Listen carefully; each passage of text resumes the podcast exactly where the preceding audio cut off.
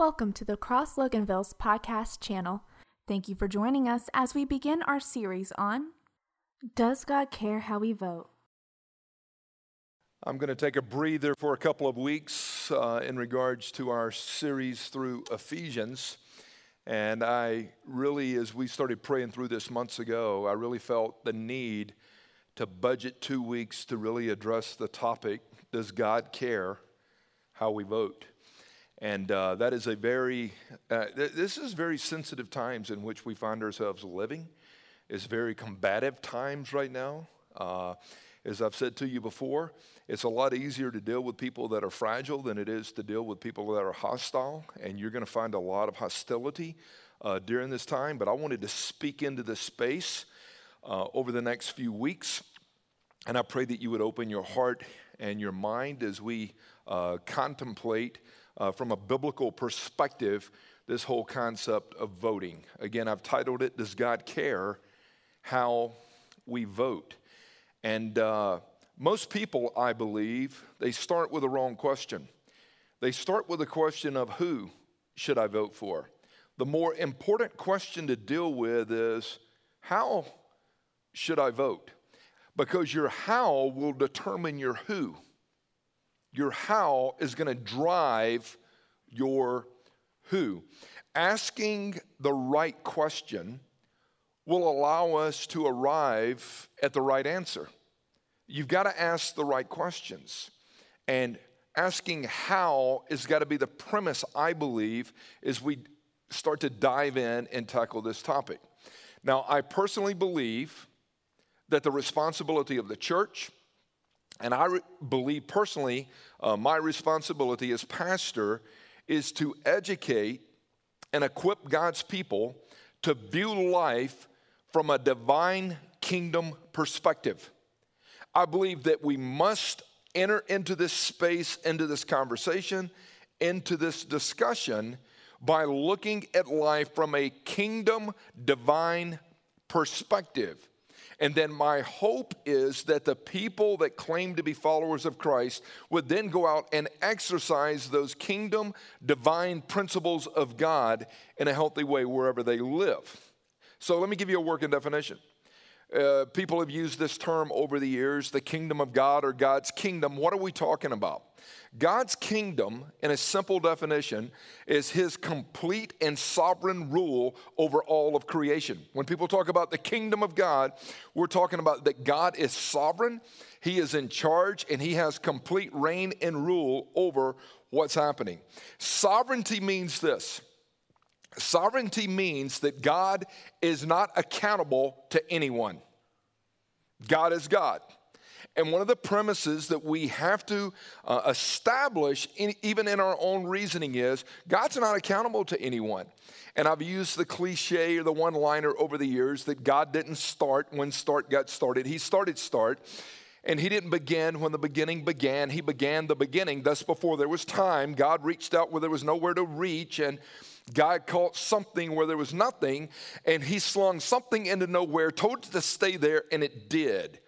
He took the hammer of his will, smote the anvil of his omnipotence, and caught the sparks in his fingertips and flipped them into space, and he called them stars. And nobody said anything because there was nobody to say anything to. When we establish that God is sovereign and God is in complete control, we establish that God is not accountable to anyone. I want you to get that.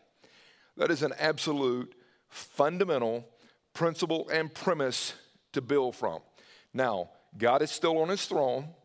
God has not abandoned his sovereign rule. He reigns, he rules. Now, that being said, I think it's very important. If you're watching online, this is a very important understanding for me. As we move into the upcoming election, as we move into uh, the variety of, of, of candidates that are out there uh, for this election. I want you to know the White House is not heaven, and the president is not God. I think a lot of times, even for evangelicals, we treat the White House as if that's where God hangs out. And if we're not careful, we start to elevate man in such a way that it disturbs our perspective. President's not God. Now, the position of president is to be honored, but the person that occupies that seat is to walk with integrity. That's a fundamental understanding we've got to have, guys. Whoever it is, that person is to walk in integrity. But we have a huge responsibility. Now, I want to read something to you. Noah Webster, back in the 1800s. And I believe one of the best dictionaries you can read is the Noah Webster, Webster's 1828, uh, which defines most words from a very strong biblical uh, perspective, if you will. Webster's 1828 is great if you're doing word studies, whatever. But Noah Webster made this observation. He said, When you exercise the right of voting for public officers, when you exercise that right, God commands that we choose for rulers just men, holy, righteous, sound reasoning men, just men. We're not talking about just men and not women. We're talking about just men who will rule in the fear of God. When you have that opportunity to cast the vote, we are called by God to put just men in those positions. If the citizens neglect their duty and place unprincipled men in office, the government will soon become corrupted.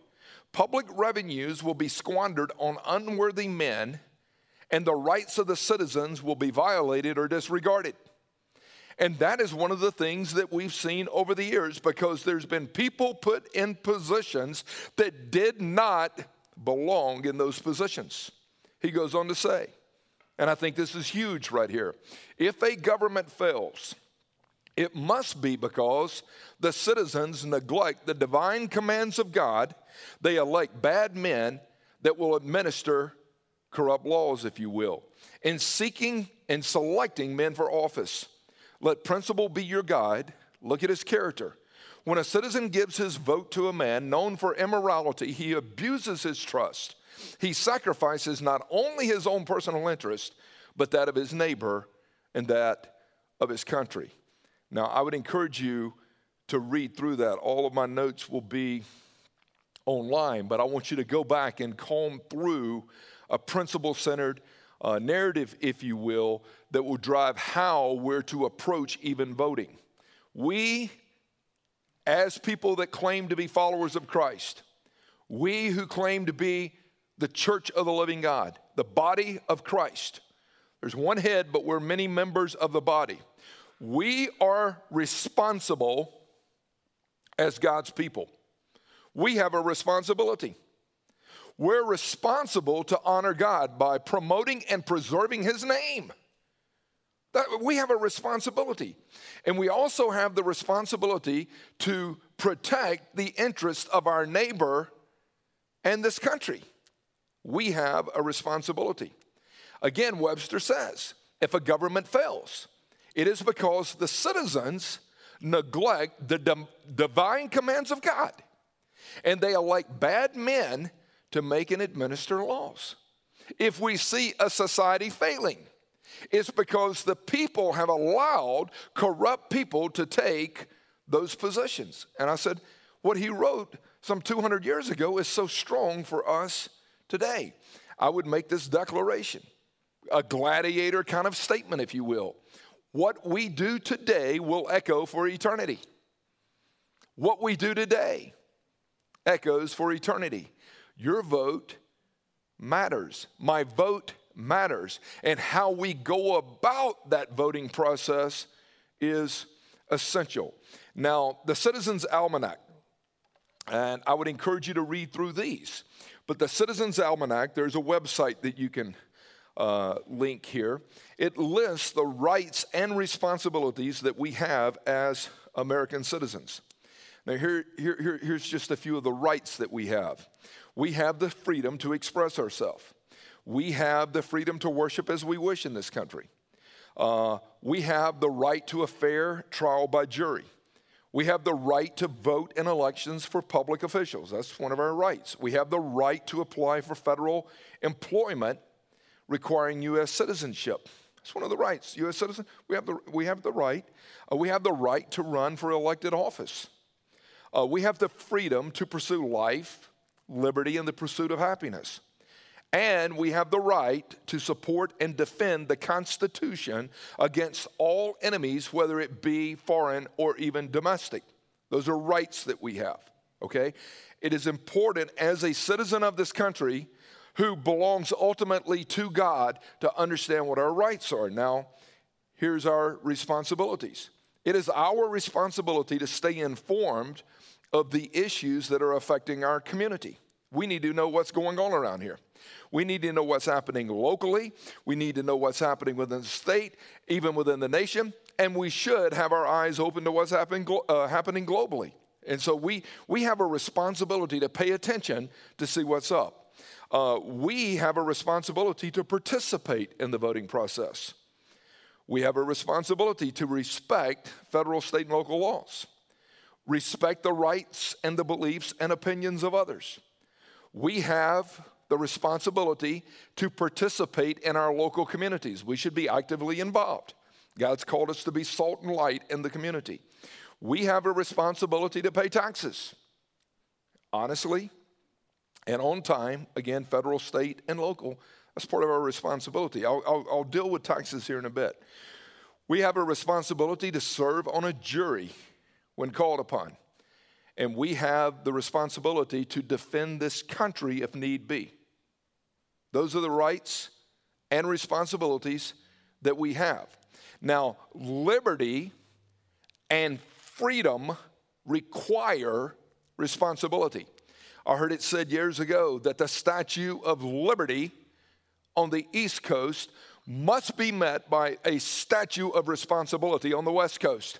In order for liberty to exist, there has to be responsibility. Freedom, freedom, freedom is not the privilege to do as you want. True freedom defined is the responsibility to do as we should. We have freedom, but freedom implies responsibility. In Genesis chapter 2, we see where God in verse 16 says, I'm going to place man in the garden and you are free to eat. Man was extended freedom. Man violated freedom. Man was irresponsible, the silence of Adam. And as a result, sin entered into the, uh, the equation that disrupted humanity at all levels. So true freedom implies that we will exercise responsibility in maximizing all that God created us to be. So if, if, if, a person looked at me and said, What is freedom? I would say, Freedom is you maximizing all the gifts, abilities, all the talents, and skill set that God's given you. It is you maximizing that for the glory of God and for the good of your neighbor. That's freedom. Freedom is living out who God intended for us to be. So, freedom implies that we're going to manage, develop, and expand what God's given us. That is a responsibility that we have as believers.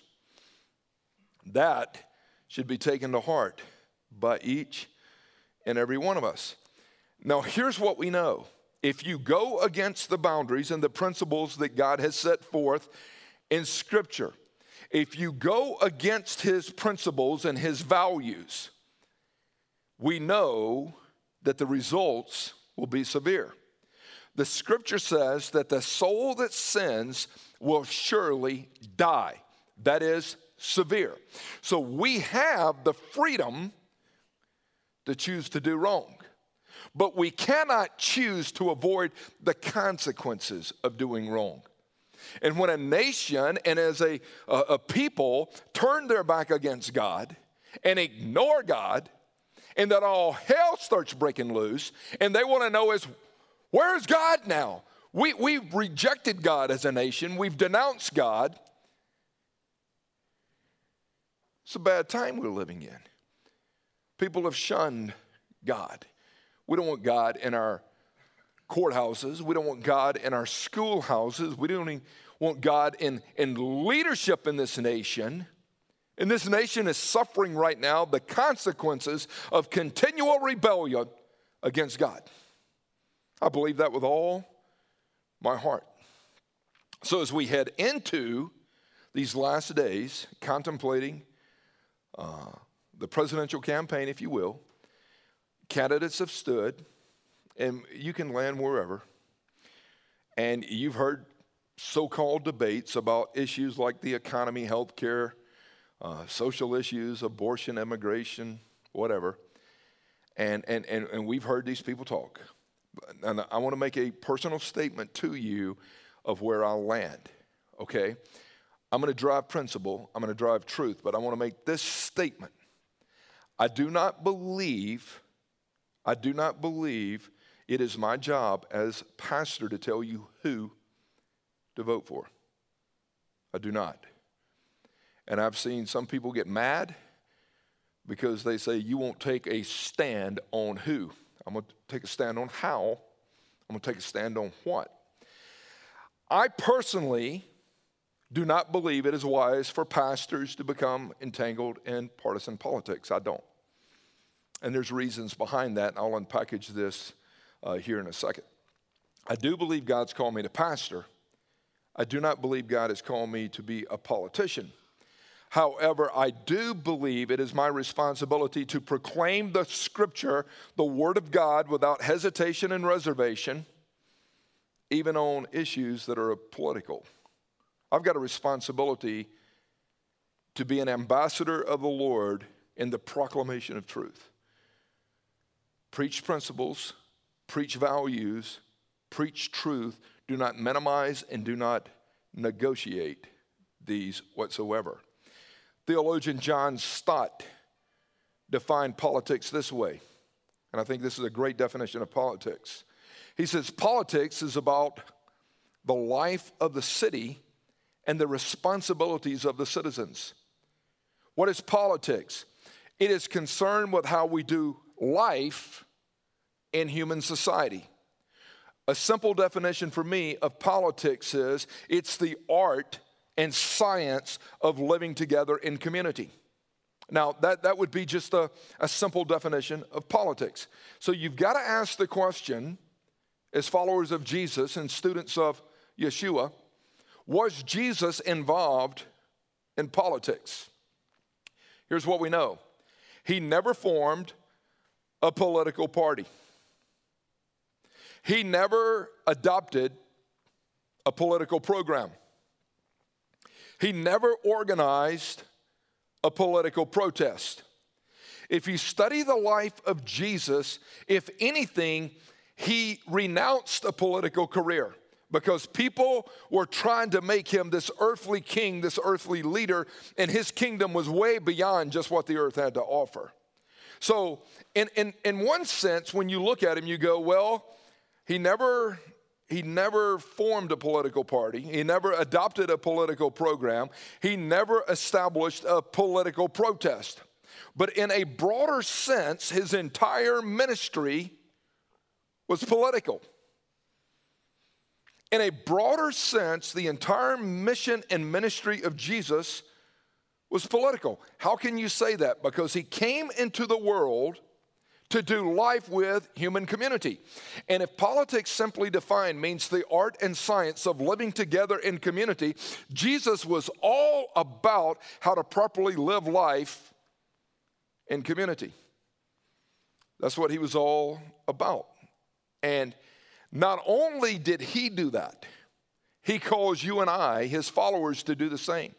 I want you to establish and I want you to lead in the community. I want you to model and show people how to do life. I want you to show people where life is found.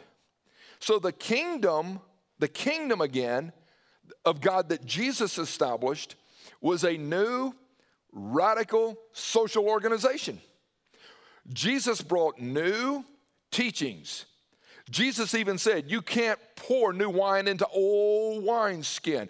Jesus brought new teachings, and his values and principles and how he taught challenged the old system. That's the reason, again, Pharisees, Sadducees, Essenes, Herodians, all these people struggle with Jesus. The teachings of Jesus had political implication because the teachings of Jesus was all about how to do life in community. It was about how to do life in marriage, how to do life with your neighbor. Jesus repeatedly makes this statement in the Sermon on the Mount.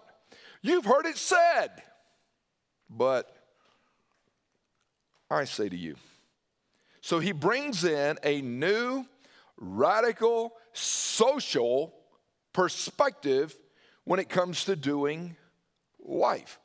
Jesus was concerned with principle and truth because they direct and define the way humanity does life.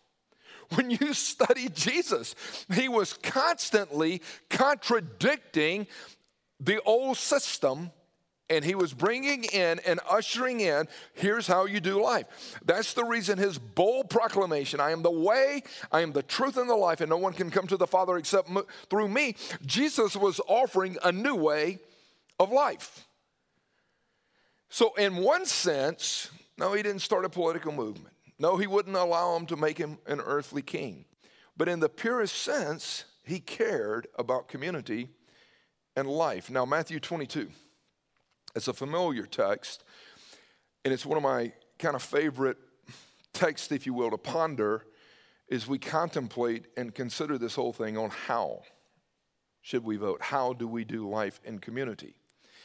Starting in verse 15, it says, The Pharisees rallied together on how they might trap Jesus in what he said. The Pharisees are trying to trap Jesus. They're trying to twist him up, tie him up. They sent their disciples along with the Herodians, saying, Teacher, now listen to the butter statement here. We know you are truthful. We know you teach the way of God in truth. Oh, we know you defer to no one. There's no other man you're equal. We know you're not partial to anyone. So tell us what you think, Jesus. Is it lawful to pay a poll tax to Caesar or not? Hey, Jesus, tell us what you think. Jesus perceived the malice inside their hearts and said, uh, Why are you testing me, you hypocrites? Show me the coin used for poll tax. Show me the coin. They brought him a denarius. I'll break it down. He said to them, Whose likeness and inscription is this? They said, It's Caesar's. Jesus said, Then render to Caesar the things that are Caesar's and give to God the things that are God. Now you gotta, you gotta kind of catch the scenario here, if you will. Uh, Jesus is confronted with a political question. They're trying to trap him, they want him killed. And this is days before his arrest and crucifixion, right here, when you study this. I mean, these are in the last days of Jesus' earthly life. And they come to him with a loaded question. They come to him thinking that he's got to give an either or. The Pharisees, when you study them, they're insulted by Jesus' teachings. He exposed their hypocrisy. The Pharisees and the Herodians, when you start to look at these two groups, they absolutely despised each other. They hated each other. They would not have any affiliation with each other. But they joined together because of their dislike and hatred for Jesus. And nothing, nothing unites people together oftentimes more than a common enemy. We, have got this enemy here Blake, and, and they're going to come together and conspire together, not because of what's right, not because of compassion, not because of truth. We're going to come together and we're going to we're going to align ourselves because he is jacking with us.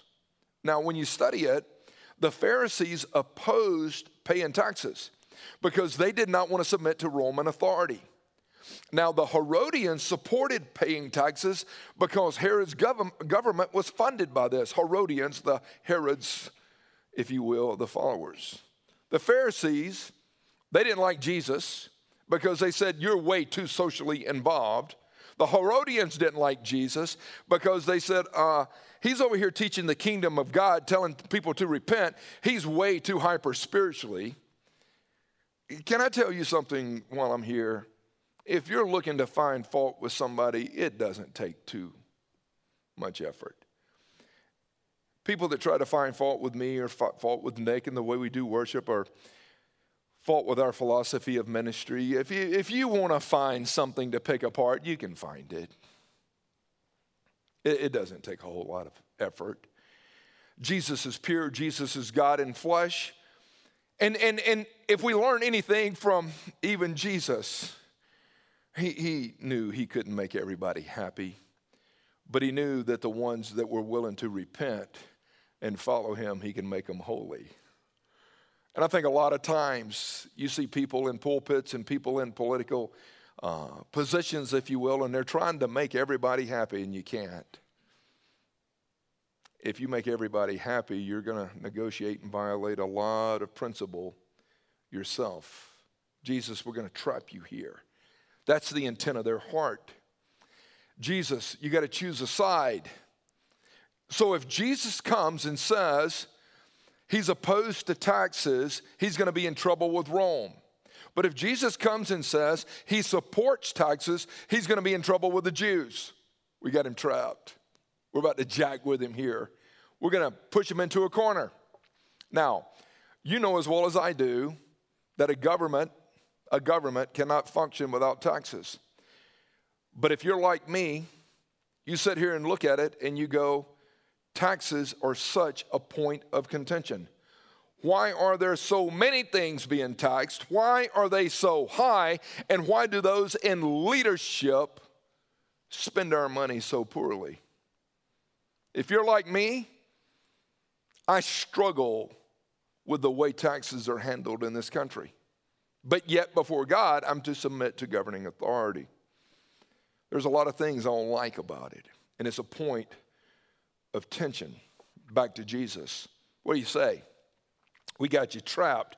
You've got an either or right here, and how are you going to handle it? And Jesus says, uh, I see your madness, I see your malice. And he calls them hypocrites. He called them whitewashed tombs. He, he, said, You guys clean the tomb and you look all good on the outside, but, but, but you're nothing more than bitter hearts and distorted lives. He calls them hypocrites. And a hypocrite is a person who says one thing but means something else. You're, you're a hypocrite, you're inconsistent with what you say. Jesus says, you you, you hypocrites. He didn't say, Pharisees, you're hypocrites. Herodians, you're okay. Or he didn't say, Herodians, you're hypocrites. And he goes, Y'all are hypocrites. Y'all don't care about truth. Y'all buttered me up telling me that I was a teacher from God and I came representing truth. And, and you know I would give correct answer. You guys all along were trying to just plot together to undermine and trap me. And people will do that oftentimes. Hypocrite. They're not seeking truth. Here's one of the things I've kind of pondered over the years. If you watch political debates, sometimes you're left wondering is there any person running for office that's not a hypocrite? It's kind of the old humor that said, is there a such thing as a Christian lawyer? Sometimes you sit there and you have to scratch your head going, these are, these are troubling times. Jesus said, uh, Show me the coin. Bring, bring, bring me the coin. They brought him the coin. And he says, uh, Hmm, a denarius. This, if you will, in that day, the denarius was a silver minted coin that had Caesar's image, if you will, on the coin.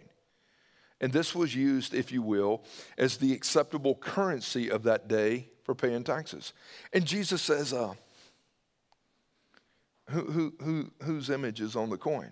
Remember when he told Peter to go down and fish and he caught that fish and he says, Take the silver out of it and go pay the taxes? He, he goes, Whose image? They're like, Caesar's.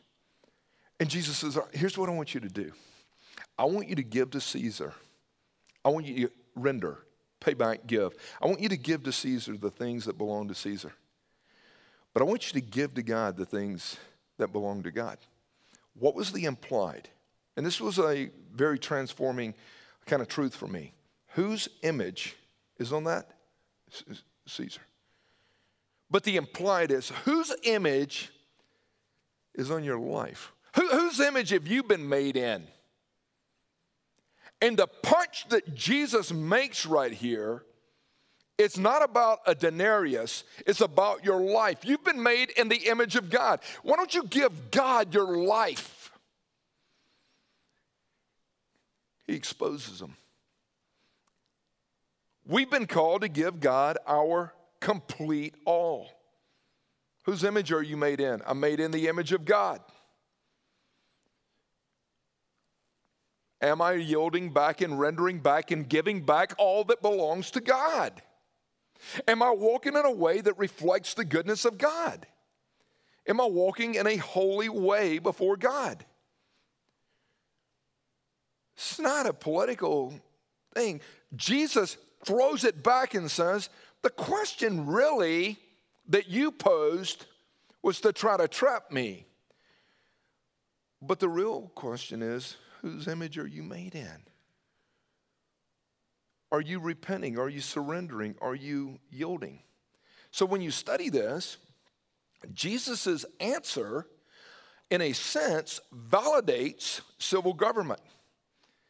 But Jesus' answer limits government. It's important when you read this. You are only responsible to give to the government, government that which God has authorized the government to be responsible for. The government constantly oversteps its bounds. Next week, as I get into more of this conversation, I want to break down the four governments, if you will, that all of us uh, are really involved in. The first one is self government, where you're to govern yourself individually. The next is family. The third is church. And the fourth is the civil government. And you know as well as I do, if individuals really surrendered and yielded back and gave back to God all that belonged to God, the need for civil government would be reduced if individuals were carrying themselves and conducting themselves in a manner worthy of the gospel. And then if the family was working together as God intended, it would reduce the need for civil government because the family would be flourishing. And the third is the church. If the church was flourishing as God calls us to, Brian, we wouldn't need civil government because God's people and families and individuals would be living in such a way we wouldn't need all this other to correct us and direct us because we would be doing it for the glory of God. I'll get into that more next week. But I want you to think about this. For an example, his statement, all right, validates that civil government, civil government is okay, it's, it's validated, but it also limits it. When the government assumes the role as a parent and pays someone's bill that refuses to work, they've overstepped their boundaries. When you read Thessalonians, 2 Thessalonians 3 says, if a man does not work, he shouldn't eat. Now, I'm not talking about a man who cannot work. I'm talking about a man that refuses to work. If a man does not work and he can work, you do not give him a welfare check to applaud him being irresponsible. When the government pays for laziness and paralyzes the working man by elevating taxes, we have a problem. If you don't work, you don't eat. That, that was the mindset biblically. And we're living in such a society where the working man or the man who's really seeking to work gets penalized and paralyzes even more for his effort to work. The government has overstepped its bounds. That is not the government's responsibility. It is not the government's responsibility to applaud, award, and yield to those who are irresponsible and lazy. Never has been. That's the reason, as we think through uh, election, and as we look at the positions that the candidates have, we really have got to look at the biblical kingdom principles and values. What does God have to say? Has God spoken in that area? Now, that being said, Romans chapter 13, verse 1 says this Let every person be subject to governing authorities. For there is no authority except from God, and those that exist have been instituted by God. Civil government has been instituted by God. God allows this to exist for His glory. We need just men who fear God to occupy these positions. Now, just men who will fear God. So the, the scripture repeatedly teaches us that as citizens, we have an obligation. We have an obligation based on Romans 13, based on certain teachings in 1 Peter, we have an obligation to submit to governing authorities. Then we should make sure that everything we're doing places those people in those positions, governing authorities, that are people of principle, integrity, and extreme high moral conduct that stand on biblical truth. If the state requires us to go against the commands and statutes of God, then I believe we can refuse to submit. When you look at the life of Peter and John, they're like, we're gonna obey God even if you beat us and kill us. Daniel before Nebuchadnezzar, and you look at Hananiah, Azariah, and Mishael, those guys, when they were thrown into the lion's den or the fiery furnace. They're like, Our God is able to deliver us, but even if He doesn't, we're not going to bow. So there's, there's mandates in Scripture, I believe, for the believer honor God.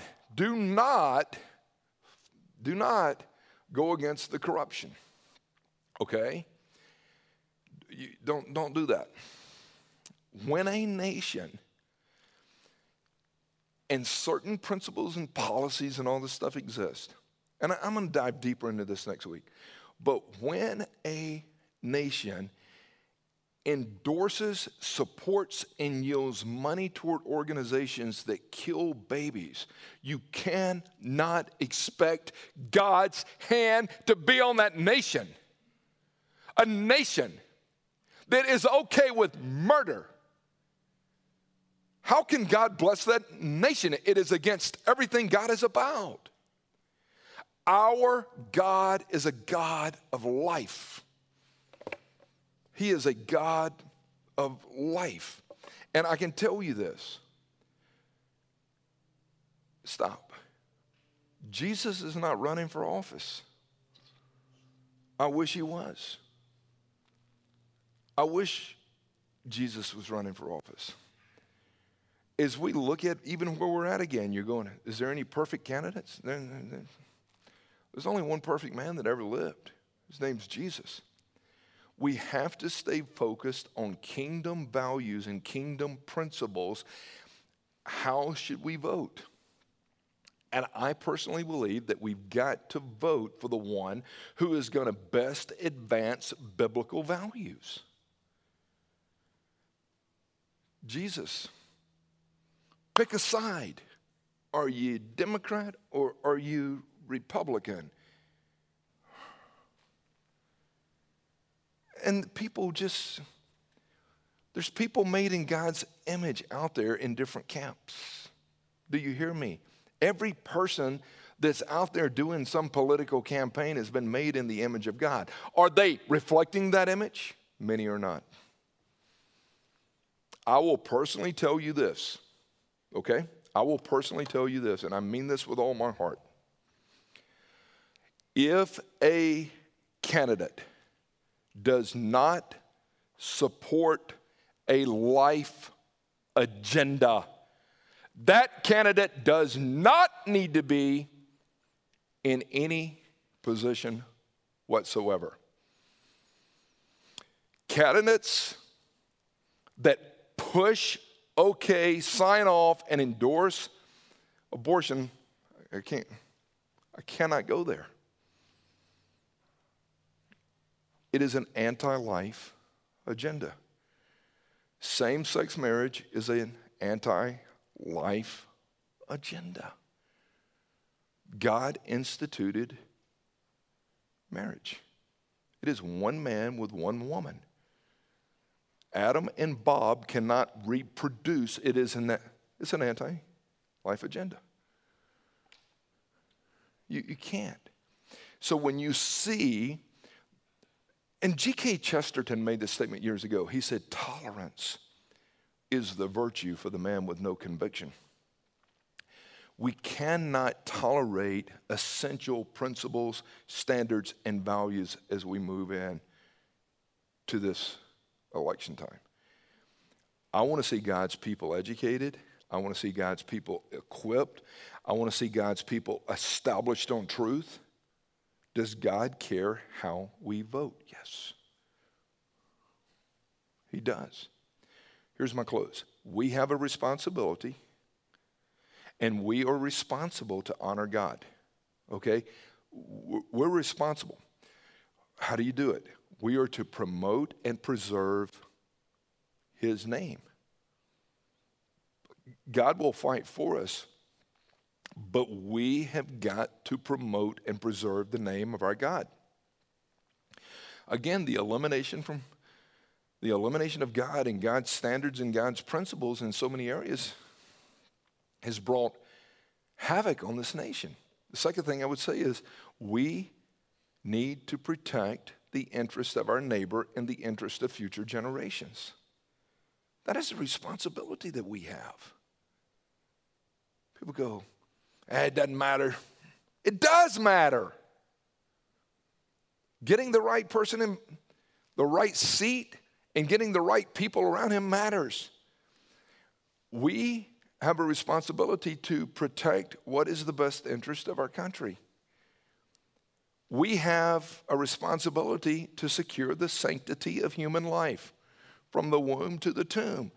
We should care about every phase because every life is created in the image of God. And again, I believe our fight should be to secure the institution of marriage defined biblically as one man and one woman. That, that, that's what the book says. That's what the book says. And so I want to encourage you as you ponder this. If you're watching it online, God cares how you vote, but allow principle and truth to drive you. Do not, please do not think who, but think how. And think what. Think what are the principles, what are the values, what are the truths that God has laid out. And I don't want to see any of us contradict the Word of God. I don't want to see any of us negotiate divine kingdom principles when it comes to moving into this. Is it a tension area? It is but we've got to stand on the word and we've got to stand on truth. Hey, thank you so much for watching the message. Uh, we hope that you really pulled some things out of it. And just know that our desire is for every person, whether you ever step in this building or not, to become fully alive in Christ. Yeah, we want to see you committed to Christ. We would love to see you connected to others in a small group. And we believe it's important to uh, become a contributing member to the body of Christ through uh, sharing your faith, uh, as well as financially investing in the work of God. That's right. And so we pray that you're growing, that you're striving forward. There's so many resources on the website. You can watch past messages, your testimonies from people. We pray that you utilize those. And we hope to see you on a Sunday morning. Hey, make it a great day and enjoy uh, the abundant life in Christ.